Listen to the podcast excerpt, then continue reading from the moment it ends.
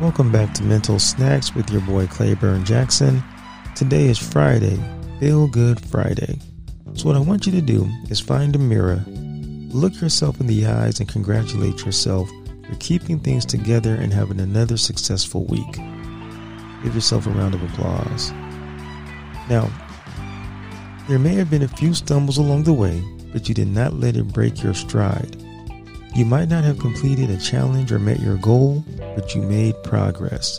And as we all know, slow progress is better than no progress. A little progress each day will eventually add up to a huge result in time. So feel good about your progress and take that good feeling into the weekend.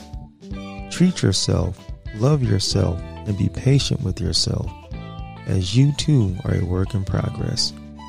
It's your boy Clayburn Jackson, Mental Snacks. Like, subscribe, comment, and thank you, thank you, thank you for all of your support. Have a great weekend. Peace.